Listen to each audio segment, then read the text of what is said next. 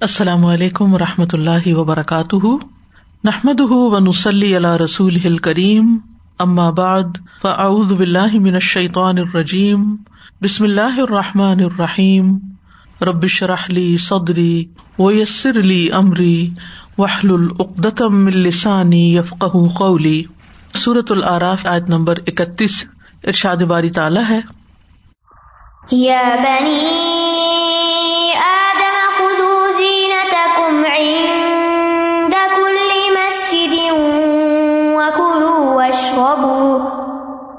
اے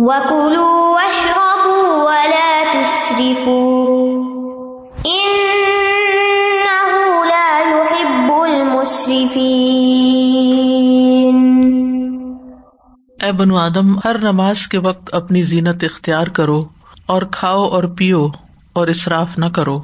بے شک وہ اصراف کرنے والوں کو پسند نہیں کرتا۔ آدم کی اولاد سے خطاب ہے، تمام انسانوں سے خطاب ہے۔ کیا کہ اپنی عبادت کے وقت زینت اختیار کرو۔ یہ زینت واجبہ کی طرف اشارہ ہے۔ یعنی ایسے لباس پہنو جو تمہارے سطر کو ڈھانپے اور وہ لباس صاف ستھرے پاکیزہ بھی ہوں۔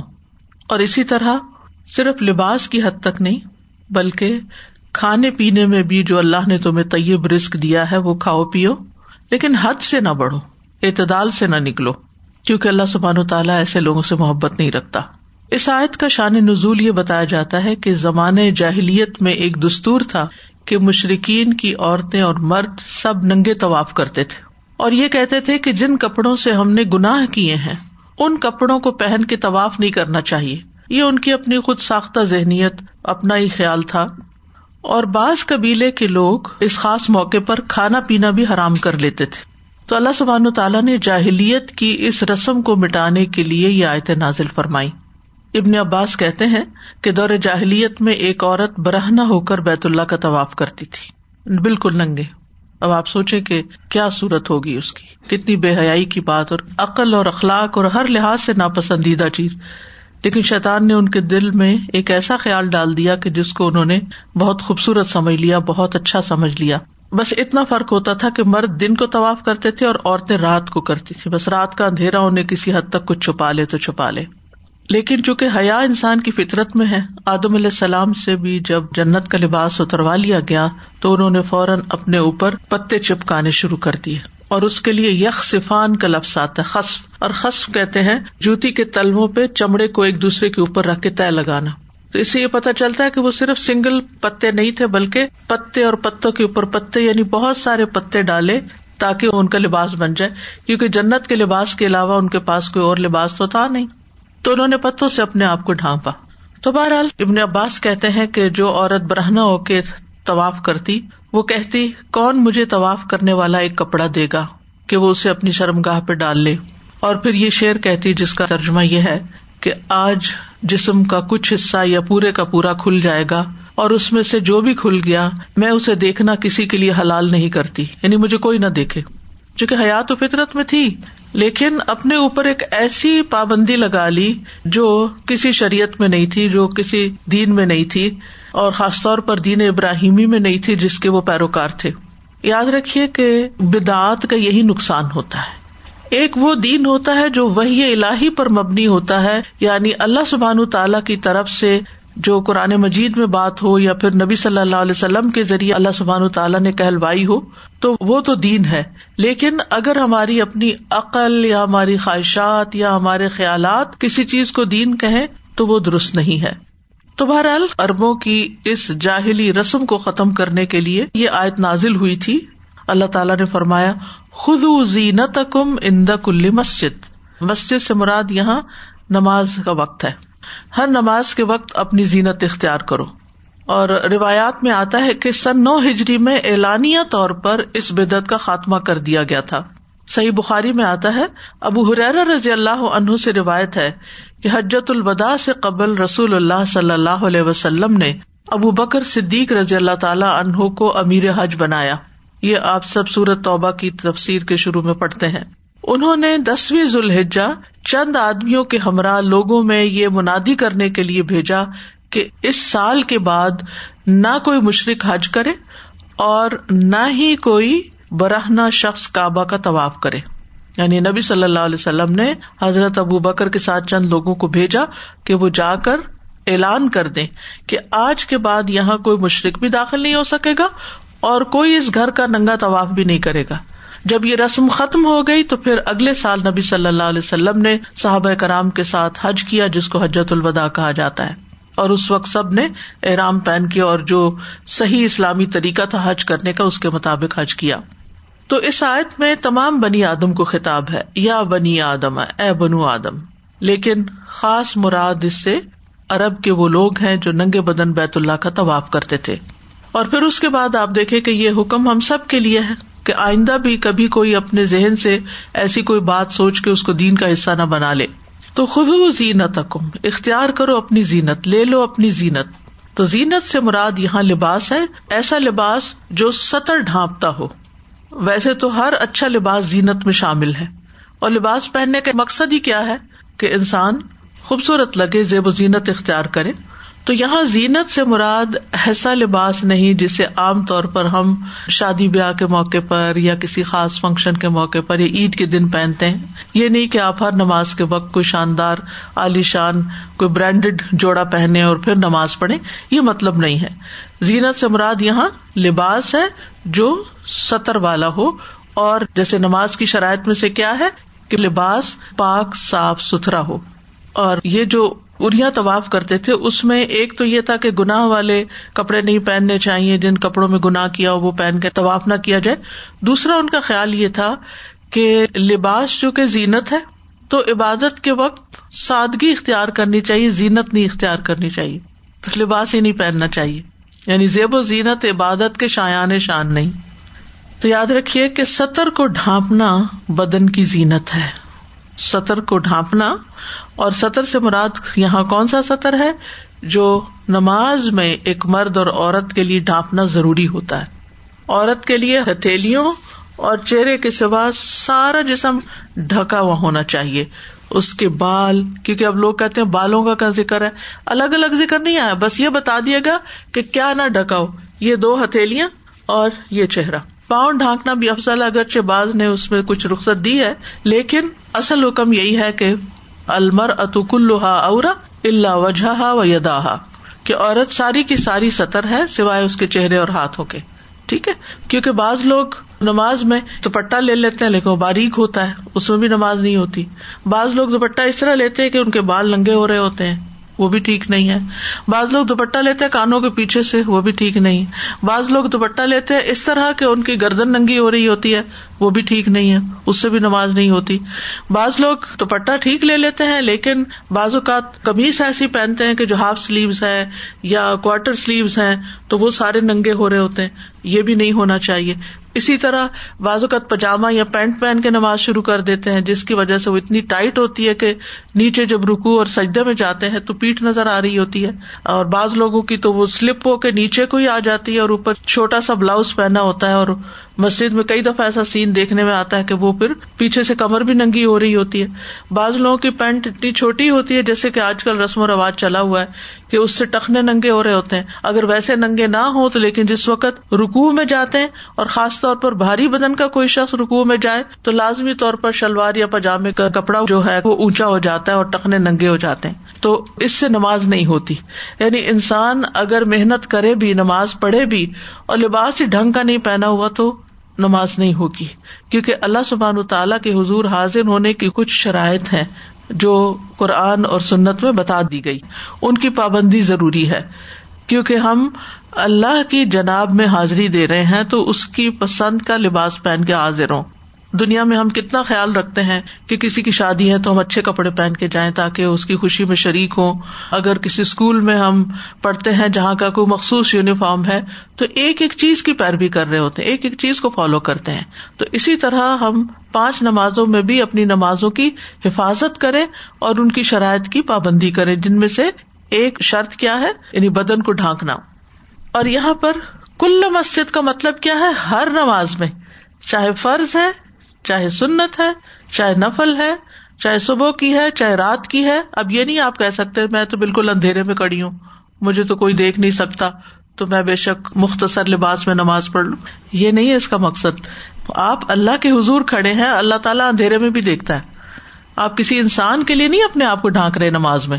آپ نماز میں اپنے رب کے لیے اپنے آپ کو ڈھانک رہے ہیں۔ اسی طرح زینت کا ایک معنی نذافت ہے، صاف ستھرا۔ یعنی نماز کے اندر جو لباس آپ پہنے وہ صاف ستھرا ہو۔ اور خاص طور پر اگر آپ جماعت سے نماز پڑھ رہے ہیں، تو اپنے اوپر بھی دوسروں پہ بھی رحم کرے آپ نے نوٹ کیا ہوگا کہ بعض اوقات آپ جماعت میں نماز پڑھ رہے ہوتے ہیں یا ترابی پڑھ رہے ہوتے ہیں۔ کچھ لوگوں کے لباس سے اتنی اسمیل آتی ہے کہ کانسنٹریشن مشکل ہو جاتی۔ ان کو شاید خود تو نہیں آتی، لیکن پاس کھڑے انسان کو بہت تکلیف ہوتی۔ اسی طرح یہ ہے کہ زینت میں خزو زینت کم زینت یا ایک جامع لفظ ہے۔ جو لباس کے علاوہ مسواک اور خوشبو اور یہ چیزیں بھی اس میں پھر شامل ہو جاتی ہیں۔ یعنی جب آپ نماز پڑھنے کے لیے جائیں وزو کرے تو نبی صلی اللہ علیہ وسلم فرمایا کہ اگر میری امت میں بھاری نہ ہوتا تو میں ہر نماز کے ساتھ مسواک لازم کر دیتا۔ اگرچہ نہیں کیا، لیکن اس سے پتا ہی چلتا کہ انتہائی پسندیدہ۔ تو اس لیے میک شیور کہ آپ وزو کے ساتھ ہی مسواک ضرور کرے اس کے ساتھ نماز کا اجر و ثواب بڑھ جاتا ہے۔ اگر نہیں میسر تو اور بات ہے، لیکن گھر میں جب آپ وزو کرتے ہیں تو کم از کم اپنے وزو کی جگہ پر مسواک قریب ہی رکھے تاکہ استعمال کر سکیں۔ اسی طرح یہ ہے کہ خوشبو لگانا اور صاف ستھرے ایسے لباس پہنے جو معقول لباس ہو، پٹا پرانا نہ ہو اور گسا پٹا نہ ہو۔ اور خاص طور پر جمعہ کے دن۔ تو نمازی کا لباس جو ہے، اس کا صحیح ہونا یہ نماز کی شرائط میں سے ہے۔ اور اللہ سبحان تعالیٰ زیادہ حقدار ہے کہ ہم اس کے لیے زیب و زینت اختیار کریں۔ لیکن ہم لوگوں کے لیے تو کرتے ہیں۔ لوگوں کے سامنے جانے کے لیے، لوگوں کے پاس جانے کے لیے۔ مثلاً آپ دیکھیں کہ ابھی آپ گھر سے یہاں پر آئے ہیں تو آپ نے کچھ نہ کچھ تو اہتمام کیا ہوگا، اپنا منہ ہاتھ دھویا ہوگا، اپنے بال صحیح کیے ہوں گے، اپنا لباس صحیح کیا ہوگا۔ پھر آپ آئے کہ میں ایک قرآن کی مجلس میں جا رہی ہوں، تو اب صاف ستھری بن کے جاؤں۔ یہ تو نہیں کہ جن کپڑوں میں کھانا پکایا انہیں میں اٹھ کے آ گئے ہاں؟ تو اسی طرح یہ ہے کہ آپ اگر انسانوں کا لحاظ رکھتے ہیں کہ ان کو ہمارے حال لولیے سے تکلیف نہ ہو، تو اسی طرح ہمیں اس بات کا لحاظ رکھنا چاہیے کہ ہم اللہ تعالیٰ کے حضور میں حاضر ہو رہے ہیں، تو ہم کوئی ایسا کام نہ کریں کہ جو اللہ تعالیٰ کو پسند نہ ہو۔ ابن عمر کہتے ہیں، رسول اللہ صلی اللہ علیہ وسلم نے فرمایا، تم میں سے جب کوئی نماز پڑھے تو وہ دو کپڑے پہن لیا کرے۔ یعنی مردوں کے لیے جیسے ہے یہاں، کیونکہ اللہ اس بات کا زیادہ حقدار ہے کہ اس کے لیے زینت اختیار کی جائے یعنی لباس پراپر پہنا جائے۔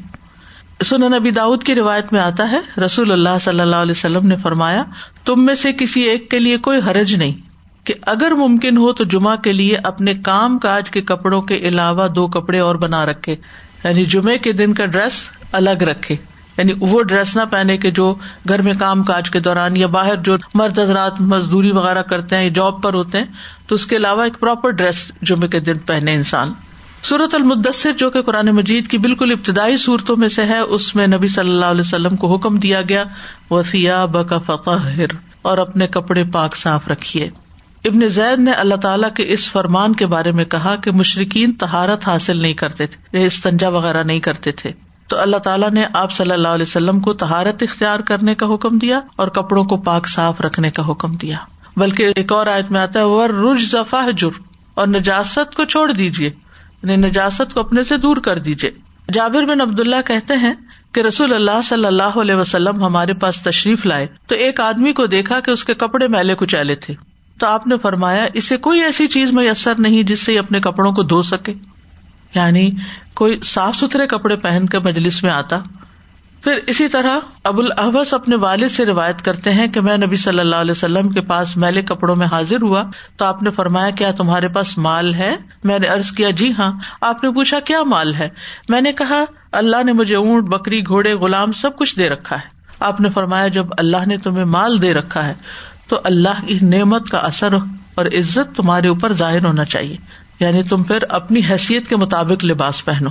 یعنی میلا، کچیلا اور پریشان حال لباس جو ہے، یہ کوئی دین اور زہد نہیں ہے۔ نبی صلی اللہ علیہ وسلم اپنے لیے بھی بدبودار کپڑوں سے بیزار ہوتے تھے اور ناپسند کرتے تھے۔ حضرت عائشہ کہتی ہیں، ایک مرتبہ نبی صلی اللہ علیہ وسلم کے لیے اون کی سیاہ چادر بنائی گئی۔ اونی چادر۔ اس چادر کی سیاہی اور نبی صلی اللہ علیہ وسلم کی رنگت کے اجلے پن اور سفیدی کا تذکرہ ہونے لگا۔ یعنی سفید، صاف، خوبصورت چہرہ اور بلیک شال لی ہوئی ہو۔ لیکن جب آپ کو پسینہ آیا یعنی آپ نے پہن لی چادر، لیکن جب آپ کو پسینہ آیا تو اس میں اون کی بو محسوس ہونے لگی۔ یعنی اون اس وقت اتنی ریفائن نہیں تھی نا جس طرح آج کل کی جاتی، لیکن آج کل بھی آپ دیکھیں کہ گرمیوں کی نسبت سردیوں میں لوگوں سے زیادہ پسینے کی اسمیل آتی۔ کیونکہ جیکٹس دھوتے نہیں ہے جو گرم کپڑے ہوتے ہیں وہ دھوتے نہیں ہے بار بار، تو اس میں پھر اسمیل آنے لگتی ہے۔ تو آپ نے اس کو اتار دیا، کیونکہ آپ صلی اللہ علیہ وسلم اچھی مہک کو پسند کرتے تھے۔ اسی طرح جمعے کے دن خصوصاً اچھے کپڑوں کا اہتمام کرنا چاہیے۔ ابو سعید خدری اور ابو حرارا رضی اللہ عنہ سے روایت ہے، دونوں نے کہا کہ رسول اللہ صلی اللہ علیہ وسلم نے فرمایا، جو شخص جمعہ کے دن غسل کرے اور اپنے اچھے کپڑے پہنے اور خوشبو لگائے، اگر اس کے پاس موجود ہو۔ یعنی ہے تو ٹھیک ہے، نہیں تو کوئی بات نہیں، کوئی لازم نہیں ہے۔ پھر جمعہ پڑھنے کے لیے جائے اور لوگوں کی گردنے نہ پھلانگے یعنی دیر سے آئے تو پیچھے ہی رہے۔ پھر نوافل پڑے یعنی مسجد میں داخل ہونے کے۔ جس قدر اللہ نے لکھ دیے۔ پھر جب امام نکل آئے تو خاموشی اختیار کرے۔ اس سے یہ پتا چلتا ہے کہ امام کے آنے سے پہلے ضروری نہیں کہ صرف دو نفل پڑے جائیں، اگر ٹائم ہے تو دو سے زیادہ نوافل بھی آپ پڑھ سکتے ہیں۔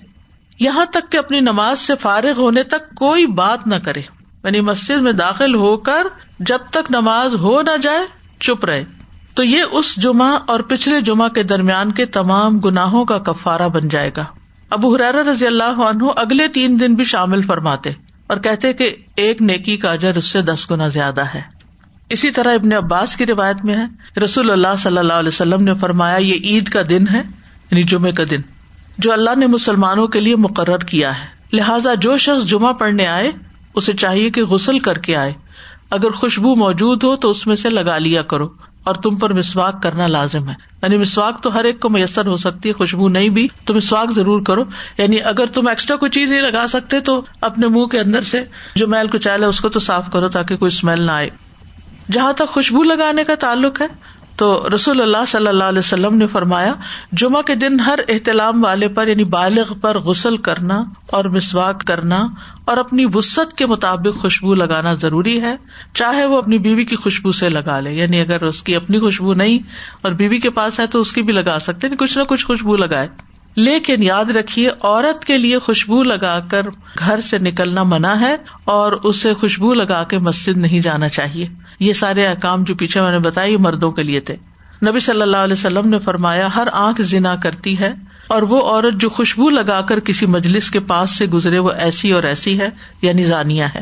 یعنی بہت برا آپ صلی اللہ علیہ وسلم نے اس کے لیے فرمایا کہ مردوں کے بیچ میں سے گزرنا اور خاص طور پہ جمعے کے دن آپ نے دیکھا ہوگا کہ مسجد کے باہر عموماً مرد حضرات اپنی خواتین کو لینے کے لیے کھڑے ہوتے ہیں تو پھر ان کے بیچ میں سے گزرنا پڑتا ہے اور اگر آپ کی خوشبو ان تک جاتی ہے تو یہ پسندیدہ نہیں۔ ہاں اگر کوئی ایسی خوشبو ہے کہ جو صرف آپ کے اپنے بدن کی نجاست دور کرنے کے لیے آپ نے انڈر آم لگا لی ہے یا یہ کہ اس کی اسمیل پھیل نہیں رہی، صرف آپ کے اپنے تک ہے تو وہ اور بات ہے، جیسے کچھ ہلکا پھلکا ڈیوڈنٹ لگا لیتے ہیں۔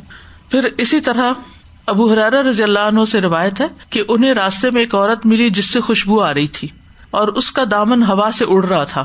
تو خوشبو بھی اڑ رہی ہوگی۔ ابو حرارا رضی اللہ عنہ نے اس سے کہا، اے الجبار کی بندی، تو مسجد سے آئی ہے؟ وہ کہنے لگی ہاں۔ اور تم نے خوشبو لگائی ہوئی ہے؟ کہنے لگی جی ہاں۔ فرمایا کہ میں نے اپنے حبیب ابو القاسم صلی اللہ علیہ وسلم کو یہ فرماتے ہوئے سنا کہ جو عورت اس مسجد کے لیے خوشبو لگا کر نکلے، اس کی نماز قبول نہیں ہوتی۔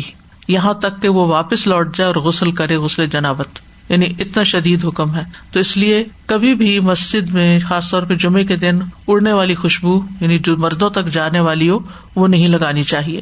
اسی طرح عید کے موقع پر بعض خواتین خوشبو بھی لگاتی ہیں اور پورا میک اپ کر کے مسجد یا عیدگاہ پہ آتی ہیں، اس سے بھی پرہیز کرنا چاہیے۔ عبداللہ ابن امر ابن اللہ سے روایت ہے کہ میں نے رسول اللہ صلی اللہ علیہ وسلم کو فرماتے ہوئے سنا، میری امت کے آخری زمانے میں کچھ لوگ کجاووں کی طرح کی زینوں پر سوار ہوں گے۔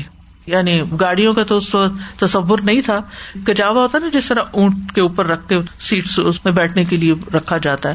تو مطلب یہ کہ ایسی ہی چیزوں کے اوپر جب ڈولی ہوتی تھی نا، اگر آپ نے ڈولی کا لفظ سنا ہو تو، پالکی جس کو کہتے ہیں۔ تو یعنی اس طرح کی پالکیوں پہ سوار ہو کے، مراد گاڑیاں ہی ہو سکتی ہے کوئی اور چیز آئندہ جو آ رہی ہو، اس پہ سوار ہوں گے۔ وہ مساجد کے دروازوں پہ اتریں گے۔ یعنی پیدل چل کے نہیں جائیں گے، حالانکہ قدموں سے چل کے جانے کا ثواب ہے، ہر قدم لکھا جاتا ہے۔ اس میں یہ ہے کہ انسان اگر پارکنگ کہیں دور بھی کر لے اپنی پارکنگ، اور چند قدم تو کم از کم چل کے مسجد تک آئے تو زیادہ بہتر ہے۔ بہرحال آپ نے فرمایا کہ وہ مساجد کے دروازوں پر اتریں گے۔ ان کی عورتیں لباس پہننے کے باوجود ننگی ہوں گی۔ یعنی ان کی بیویاں یا ان کی خواتین جو ساتھ ہوں گی، وہ لباس پہننے کے باوجود ننگی ہوں گی۔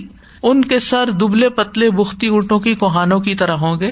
یعنی سر کے اوپر جیسے بال مزید اوپر اٹھا کے اسکاف وغیرہ پہنے جاتے ہیں، اس کی طرف اشارہ۔ ایسی عورتیں ملون ہیں، ان پر لانت کرنا۔ اگر تمہارے بعد کوئی اور امت ہوتی تو تمہاری عورتیں اس کی خدمت کرتی۔ جیسا کہ تم سے پہلے والی امتوں کی عورتوں نے تمہاری خدمت کی ہے۔ یعنی محمد صلی اللہ علیہ وسلم کی امت کے بعد اگر کوئی اور امت ہوتی تو وہ پھر ڈومیننٹ ہوتے اور تمہاری عورتیں ان کی قید میں ہوتی اور ان کی خادم ہوتی۔ یعنی اللہ تعالیٰ کی رحمت سے تم لوگ اتنے دور ہو جاؤ گے جب ایسے حرکتیں کرو گے تو۔ اسی طرح مسجد میں جاتے ہوئے منہ کی تہارت کا خیال رکھنا چاہیے۔ لسن وغیرہ نہیں کھا کے جانا چاہیے یا پیاز کچا نہیں کھانا چاہیے اس وقت، کیونکہ فرشتے حاضر ہوتے ہیں اور ان کو تکلیف ہوتی ہے۔ پھر اسی طرح ایسا لباس نہیں پہننا چاہیے کہ جس کو پہن کر نماز کے ارکان صحیح ادا نہ ہو سکے یعنی نماز کا خوشبو خزو جاتا رہے۔ وہ لباس بھی نہیں پہننا چاہیے۔ حضرت عائشہ سے روایت ہے کہ اللہ کے رسول صلی اللہ علیہ وسلم نے ایک دھاری دار منقش چادر میں نماز پڑھی۔ پھر فرمایا، مجھے اس کے نقش و نگار نے اپنی طرف متوجہ رکھا۔ اسے ابو جہم کے پاس لے جاؤ اور میرے لیے اس کی انبجانی چادر لے آؤ یعنی جو نقش و نگار کے بغیر ہو۔ تو اس سے پتا چلتا ہے کہ زینت کا مطلب کیا ہے؟ یعنی زینت سے مراد ایسا لباس نہیں کہ جو پھول بوٹوں والا، یا گوٹے کے ناری والا ہو، کہ جس کو آپ پہن کے نماز پڑھنے اور جہاں جہاں آپ کی نظر پڑ رہی ہے، وہ خوبصورتی نظر آ رہی ہے اور اس کے پیچو خم میں آپ الجھے میں ہیں، تو ایسی زینت نہیں مراد، بلکہ ساتر اور صاف ستھرا لباس مراد ہے۔ خواتین کا جہاں تک خوشبو لگانے کا تعلق عموماً نماز وہ گھر میں پڑھتی ہیں، تو اپنی نماز سے پہلے اچھی طرح صاف ستھری ہوں اور اگر نماز کی جگہ پر بھی آپ نے کوئی خوشبو رکھی ہوئی ہے تو اپنی چادر کو لگا لے ہاتھوں کو لگا لے آپ جب نماز پڑھے تو آپ کو نماز میں خوشبو آتی رہے، اس میں کوئی حرج نہیں ہے۔ پھر فرمایا و کلو وشربو ولا تصرف کھاؤ اور پیو اور اصراف نہ کرو۔ یعنی جس طرح اچھا لباس تقوا اور دینداری کے خلاف نہیں، اسی طرح اچھا کھانا پینا بھی دینداری کے خلاف نہیں۔ اللہ کی نعمتوں سے فائدہ اٹھانا یہ شکر گزاری ہے۔ دینداری اور تقوا کے خلاف جو چیز ہے وہ اصراف ہے۔ کل بھی کہتے ہیں کہ بنو عامر کے لوگ اپنے حج کے دنوں میں بس گزارے لائق کھاتے، نہ گوشت کھاتے، نہ چربی کھاتے، اور اس طرح وہ یہ ظاہر کرتے کہ وہ اپنے حج کی تعظیم کر رہے ہیں۔ حج کی وجہ سے وہ بس مختصر سا کھا رہے ہیں۔ تو ان کو دیکھ کر مسلمانوں نے بھی ایسا ہی کرنا شروع کر دیا کہ ہم حج کے دنوں میں کچھ کھائیں گے نہیں۔ یعنی کچھ مراد یہ کہ نارمل روٹین میں جو کھاتے ہیں وہ نہیں کھائیں گے۔ تو اللہ سبحان تعالیٰ نے آیت نازل فرما دی۔ و کلو وشربو ولا تصرف کھانے پینے میں اصراف جو ہے وہ تین طرح ہوتا ہے۔ آپ بتائیں گے کچھ پہلے؟ ضرورت سے زیادہ جیسے ہر وقت یہی دھیان ہو اب ادھر سے یہ کھائیں اب یہ بنائیں اور سارا ٹائم اس میں ضائع ہو۔ سب سے پہلی بات ضرورت سے زیادہ کھانا پینا۔ یعنی جتنی آپ کی باڈی کو ریکوائرمنٹ ہے اس سے زیادہ کھانا۔ چاہے حلال ہے، طیب ہے، سب کچھ ٹھیک ہے۔ لیکن آپ اتنا کھا رہے ہیں کہ کھانے کے بعد آپ کی طبیعت خراب ہو جاتی ہے، آپ لیزی ہو جاتے ہیں، آپ سے عبادت نہیں ہوتی، آپ سے کوئی اور کام نہیں ہوتا۔ اوور ایٹنگ جس کو بولتے ہیں۔ تو اللہ تعالیٰ اوور ایٹنگ کرنے والے کو پسند نہیں کرتا۔ سمپل ورڈ میں۔ ٹھیک ہے؟ تو کھاتے ہوئے سوچ سمجھ کے کھانا ہے۔ دوسری چیز، کھانے پینے پر حد سے زیادہ خرچ کرنا۔ یعنی بجٹ کا ایک بہت بڑا حصہ صرف کھانے پینے پہ لگا دینا۔ یعنی طرح طرح کے ڈرنکس طرح طرح کے کھانے یعنی بے شمار کھانے ایک وقت میں ٹیبل پہ رکھ دینا۔ جیسے ایک چیز سے اگر گزارا ہو سکتا ہے تو اس کی کئی قسم کی چیزیں یعنی کئی ڈیزرٹس اور کئی سیلڈ تیسری چیز حرام میں پڑنا یعنی حلال چھوڑ کے حرام میں پڑنا یا طیب چھوڑ کے غیر طیب میں پڑنا نبی صلی اللہ علیہ وسلم نے فرمایا، کھاؤ اور پیو اور پہنو اور صدقہ کرو، لیکن اصراف نہ کرو۔ اور نہ تکبر کرو۔ کھاؤ اور پیو اور پہنو اور صدقہ کرو۔ یعنی جہاں خود کھاتے ہو، وہاں غریبوں، مسکینوں کو بھی کھلاؤ۔ یعنی اپنے مہینے کا جو آپ کا بجٹ ہے کھانے پینے کا، اس کا کچھ حصہ آپ مساکین کے اوپر بھی خرچ کریں۔ اپنے لیے لباس بنا رہے ہیں تو کسی غریب کو بھی لباس پہنائے بعض طبیب کہتے ہیں کہ پوری طب اس آیت میں جمع کر دی گئی ہے۔ کھاؤ، پیو اور اصراف نہ کرو میں۔ نبی صلی اللہ علیہ وسلم نے فرمایا، مرنے کے بعد سب سے پہلے انسان کے جسم میں اس کا پیٹ بدبودار ہوتا ہے۔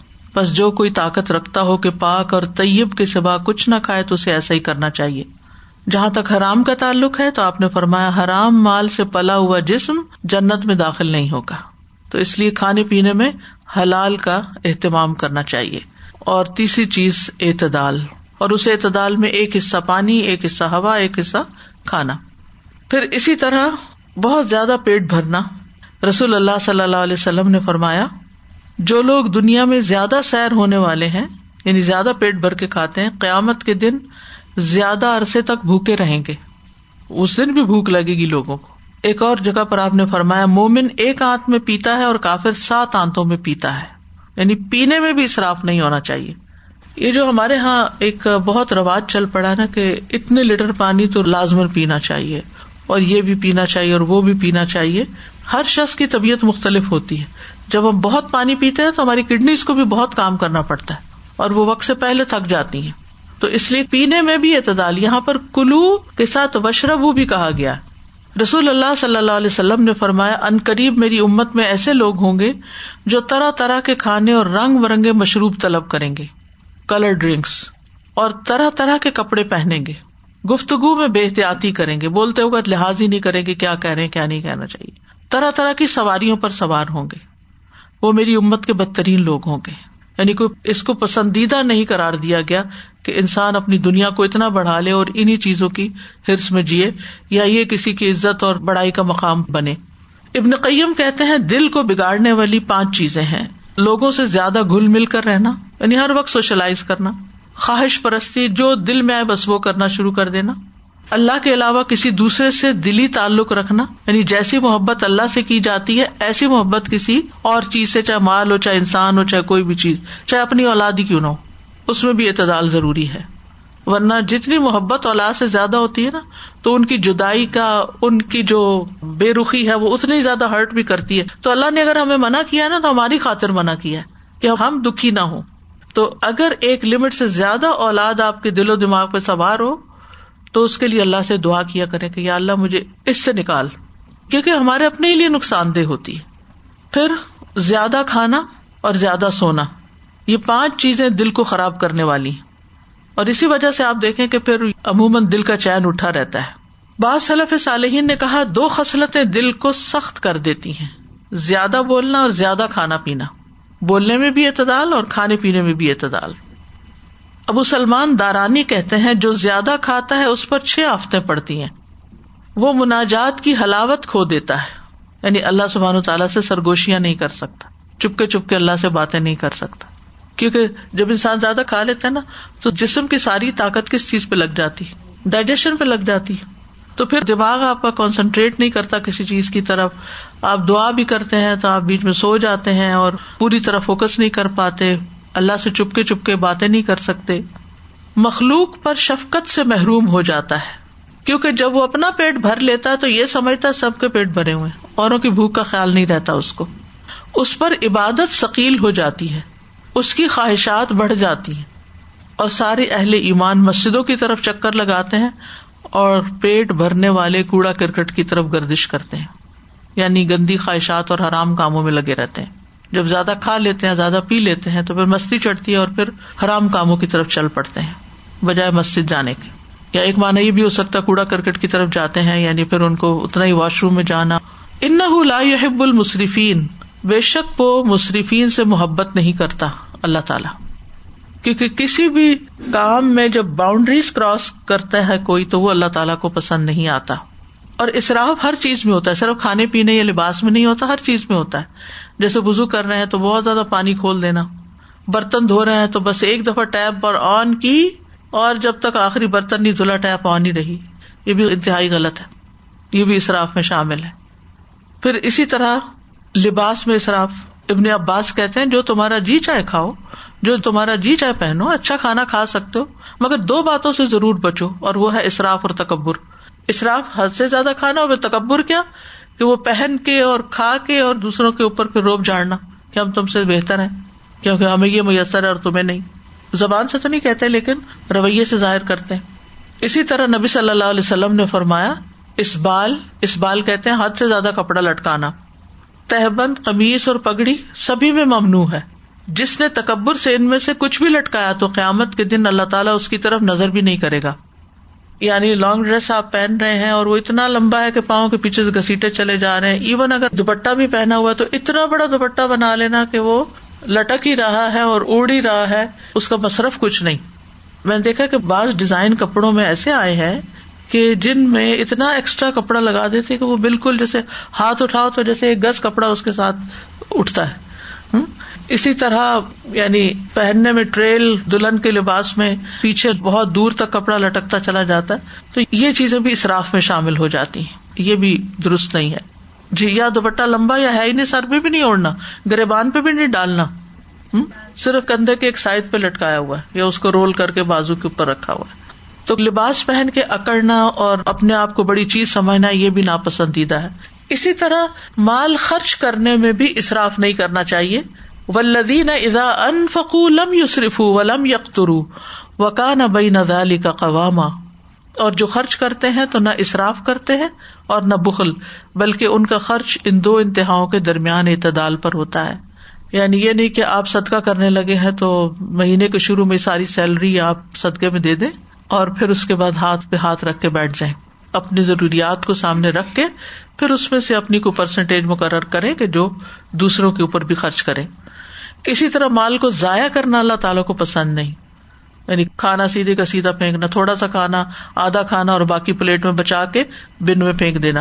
پھر اسی طرح ناحک جگہ پر خرچ کرنا، غلط کاموں میں خرچ کرنا۔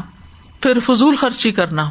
ابن عباس کہتے ہیں کہ اللہ تعالیٰ کے اس فرمان، وما ان فق تم من شعی ان فہو یخلف وہ خیر الرازقین اس کی تفسیر میں وہ کہتے ہیں کہ فضول خرچی اور کنجوسی کے علاوہ جو اخراجات ہیں، وہ اس حکم میں شامل ہے کیا سمجھ میں آیا؟ یعنی اس کا ترجمہ کیا ہے؟ جو بھی تم کوئی چیز خرچ کرتے ہو، تو اللہ تعالیٰ اس کے پیچھے اور لے آتا ہے اور وہ بہترین رازق ہے۔ لیکن بعض اوقات آپ دیکھتے ہیں کہ آپ دیتے ہیں لیکن وہ نہیں آتا۔ تو کہتے اس کی وجہ کنجوسی اور فضول خرچی ہوتی ہے۔ پھر اسی طرح یہ ہے کہ ضروریات زندگی جو ہے گھر کے سامان ہیں اور اس طرح کی چیزیں ہیں، تو ان کو بھی اعتدال کے ساتھ رکھنا چاہیے۔ یعنی ہر چیز کا ڈھیر اکٹھا نہیں کر لینا چاہیے۔ آپ نے اس کا نقصان یہ دیکھا ہوگا۔ اگر آپ کی فریج میں ضرورت سے زیادہ کھانا رکھا ہوا نا، تو پھر آپ اپنی ضرورت کا بھی نکال نہیں پاتے۔ کیونکہ آپ سوچتے وہ تو پیچھے گیا، وہ کون نکالے، چھوڑو، بس۔ اسی طرح اگر ڈھیرو گروسری کر کے لا کے آپ نے پینٹری میں ڈمپ کر دی تو آپ دیکھیں گے کہ وہ آگے آگے کا کچھ استعمال ہوا اور جب تک پیچھے پہنچے تو ایکسپائر ہو چکا ہے۔ کپڑے زیادہ ہوں تو وہ نظر نہیں آتے کہ کون سا پہنے، کون سا نہیں۔ جوتے زیادہ ہوں یعنی جو بھی چیز آپ کے پاس زیادہ ہوگی، اس سے آپ کم ہی فائدہ اٹھا سکتے ہیں۔ رسول اللہ صلی اللہ علیہ وسلم نے ایک موقع پر بستروں کا ذکر کیا۔ فرمایا، ایک بستر آدمی کا، ایک بیوی کا، ایک مہمان کا اور چوتھا شیتان کا۔ یعنی پتا ہوتا ہے مہمان جو ہے وہ تین بچے ہیں، تینوں نے آنا ہے تو تین بستر رکھ لے۔ اگر چوتھے کی ضرورت پڑے تو لے بھی سکتے ہیں۔ لیکن صرف کیا پتا کبھی کام آ جائے اور ڈھیروں چیزیں کٹھے کر کر کے رکھ لے تو یہ درست نہیں ہے۔ تو اس آئے سے یہ بات پتہ چلتی ہے کہ انسان کو اپنی عبادت کے وقت صاف ستھرا اور ساتر لباس پہننا چاہیے۔ عید اور دیگر مواقع پر خوبصورت اور اچھا لباس پہننا چاہیے۔ عورت اگر گھر میں نماز پڑھ رہی ہے تو گھر میں زیب و زینت اختیار کرے۔ صاف ستھرا لباس پہنے تاکہ اس کے خوشبو میں اضافہ ہو۔ پھر اسی طرح یہ کہ اصراف کے بغیر کھانا پینا درست ہے۔ کھانا پینا چھوڑنا جو ہے، وہ بھی درست نہیں۔ یعنی جہاں زیادہ کھانا بنا ہے، وہاں ضرورت سے کم کھانا بھی بنا ہے۔ پھر اسی طرح یہ ہے کہ اتنا ضرور کھانا چاہیے کہ جو انسان کی عبادت اور دوسروں کی خدمت کے لیے مددگار ہو۔ کہ آپ اس سے کم نہ کھائیں کہ آپ اتنی کمزوری کا شکار ہو جائیں کہ آپ نماز کھڑے ہو کر پڑھنے کے بجائے بیٹھ کے پڑھنا شروع کر دیں۔